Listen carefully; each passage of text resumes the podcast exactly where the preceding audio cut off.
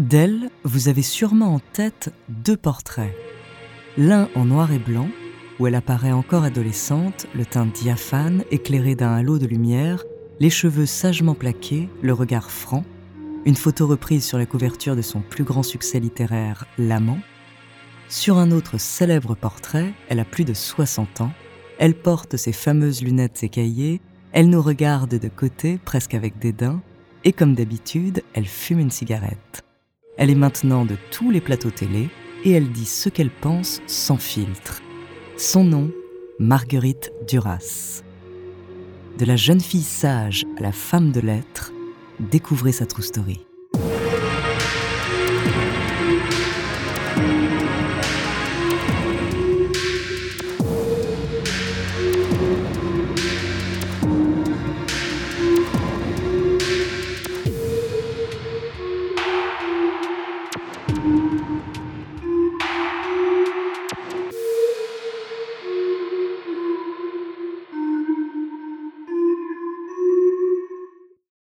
Mais avant de commencer à vous raconter cette histoire extraordinaire, laissez-moi vous présenter notre partenaire. Bonjour, ici Andrea, bienvenue dans True Story. Aujourd'hui, je suis très émue de consacrer ce True Story à Marguerite Duras, qui nous a quittés il y a déjà 25 ans. C'est ma chère mère qui m'a fait découvrir cette femme, qu'elle admirait énormément. Elle l'a beaucoup inspirée, ainsi que toute une génération, car c'était vraiment une femme libre et qui allait à contre-courant.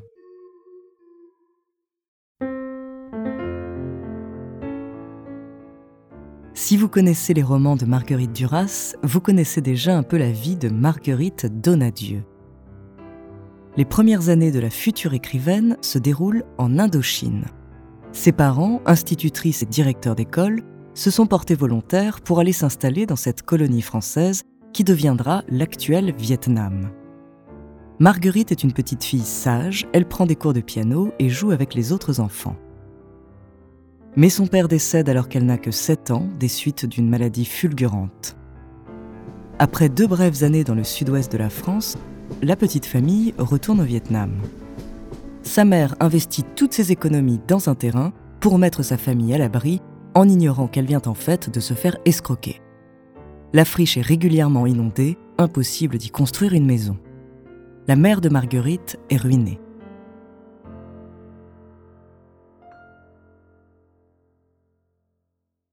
D'un train de vie bourgeois, la famille de l'adolescente passe à une vie de pauvre.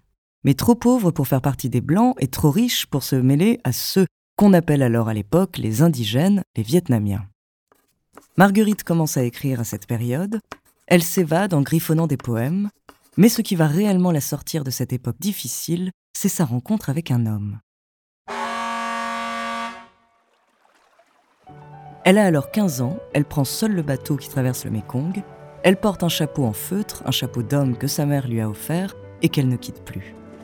Alors qu'elle s'apprête à embarquer, un homme la remarque. Comme tout le monde, il ne voit qu'elle. Il est chinois, il est visiblement riche et il a 17 ans de plus qu'elle. Grâce à lui et à son argent, elle va à nouveau vivre dans le luxe et en même temps sortir de l'adolescence. Leur relation sera interrompue par le père du jeune homme. Mais de cette scène, de cette rencontre, elle va en tirer son plus grand roman, nous y reviendrons plus tard. Marguerite retourne en France l'année suivante, en 1930, pour poursuivre ses études. Après avoir obtenu une licence de droit, elle décroche un poste de secrétaire au ministère des colonies qu'elle quitte au bout de deux ans.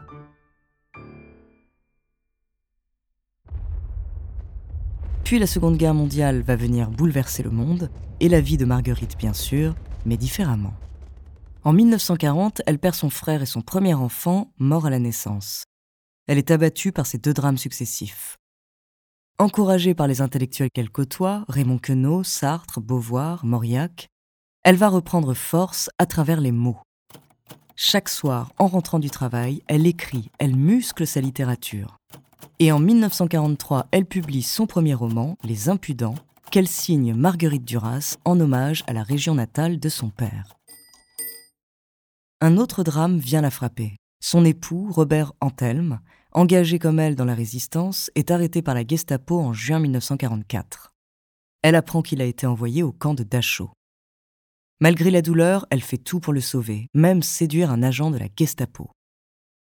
Après la libération, elle luttera pour sa condamnation tout en défendant d'autres femmes accusées d'avoir été les maîtresses de soldats allemands.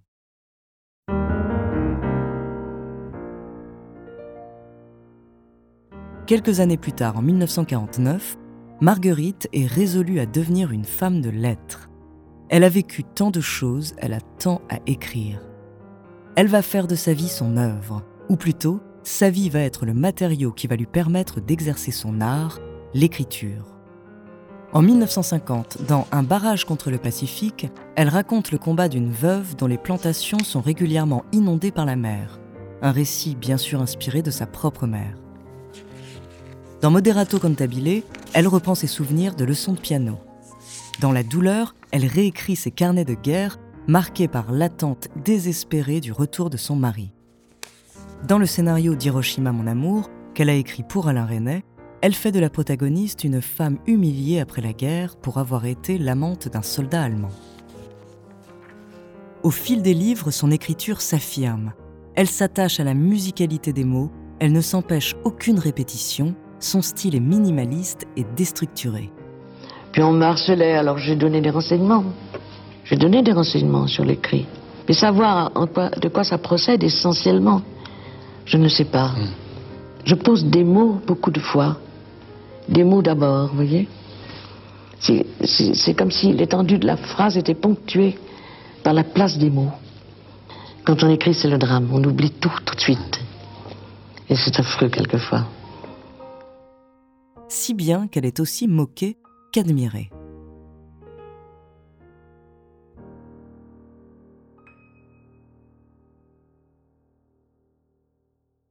Duras est devenue une grande figure médiatique.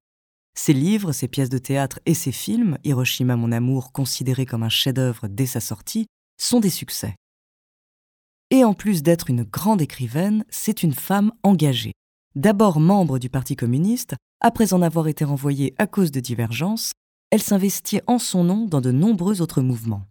Elle participe activement à mai 68. C'est l'affrontement. Boulevard Saint-Germain, les pavés de l'émeute volent. 10 000 étudiants sont dans les rues engagés dans une lutte acharnée avec les policiers. Elle s'affiche ouvertement contre la guerre d'Algérie et pour son indépendance, elle signe le manifeste de 343 pour le droit des femmes à l'avortement, et elle est une des rares intellectuelles à refuser d'inscrire son nom sur la pétition sur la majorité sexuelle de Gabriel Matzneff, beaucoup plus tard accusée de pédophilie. Pourtant, ses prises de position sont parfois controversées. Au milieu de la sphère médiatique majoritairement occupée par des hommes, cette femme volontiers provocante détonne. Elle ne se gêne pas pour critiquer ses collègues écrivains ou pour donner son avis sur l'affaire Grégory dans un article très polémique.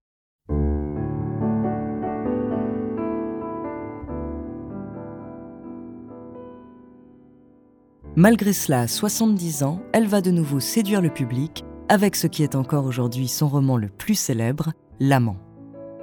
Dans cette autofiction, elle revient sur sa rencontre avec le fameux Léo, le jeune et riche chinois tombé amoureux d'elle alors qu'elle n'avait que 15 ans.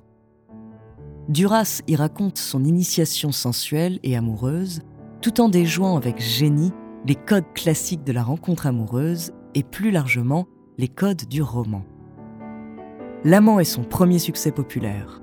100 000 exemplaires vendus en un mois, prix Goncourt en 1984, et le livre est adapté au cinéma par Jean-Jacques Hano en 1992.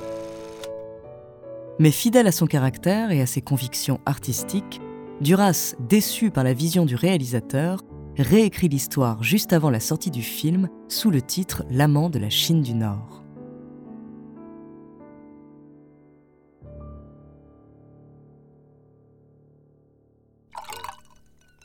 La fin de sa vie est tristement marquée par les cures de désintoxication liées à son alcoolisme, mais aussi par une histoire d'amour avec un jeune admirateur, Yann Lemay, Malgré ses difficultés physiques à écrire, elle va une dernière fois transformer sa vie en œuvre littéraire avec le magnifique roman Jan Andrea Steiner.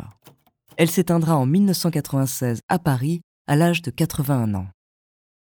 Aujourd'hui, Marguerite Duras est un des auteurs les plus étudiés dans les lycées et surtout une des rares autrices.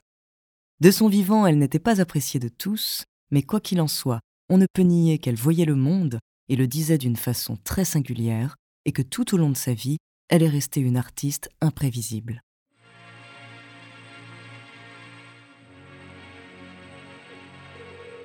Merci d'avoir écouté cet épisode de True Story. La semaine prochaine, je vous parlerai d'un mystérieux homme russe dont le nom risque de vous rester dans la tête. En attendant, n'hésitez pas à nous faire part d'histoires que vous aimeriez entendre sur votre plateforme d'écoute préférée ou alors via la page Instagram ou Twitter de Bababam. Nous nous ferons un plaisir de les découvrir.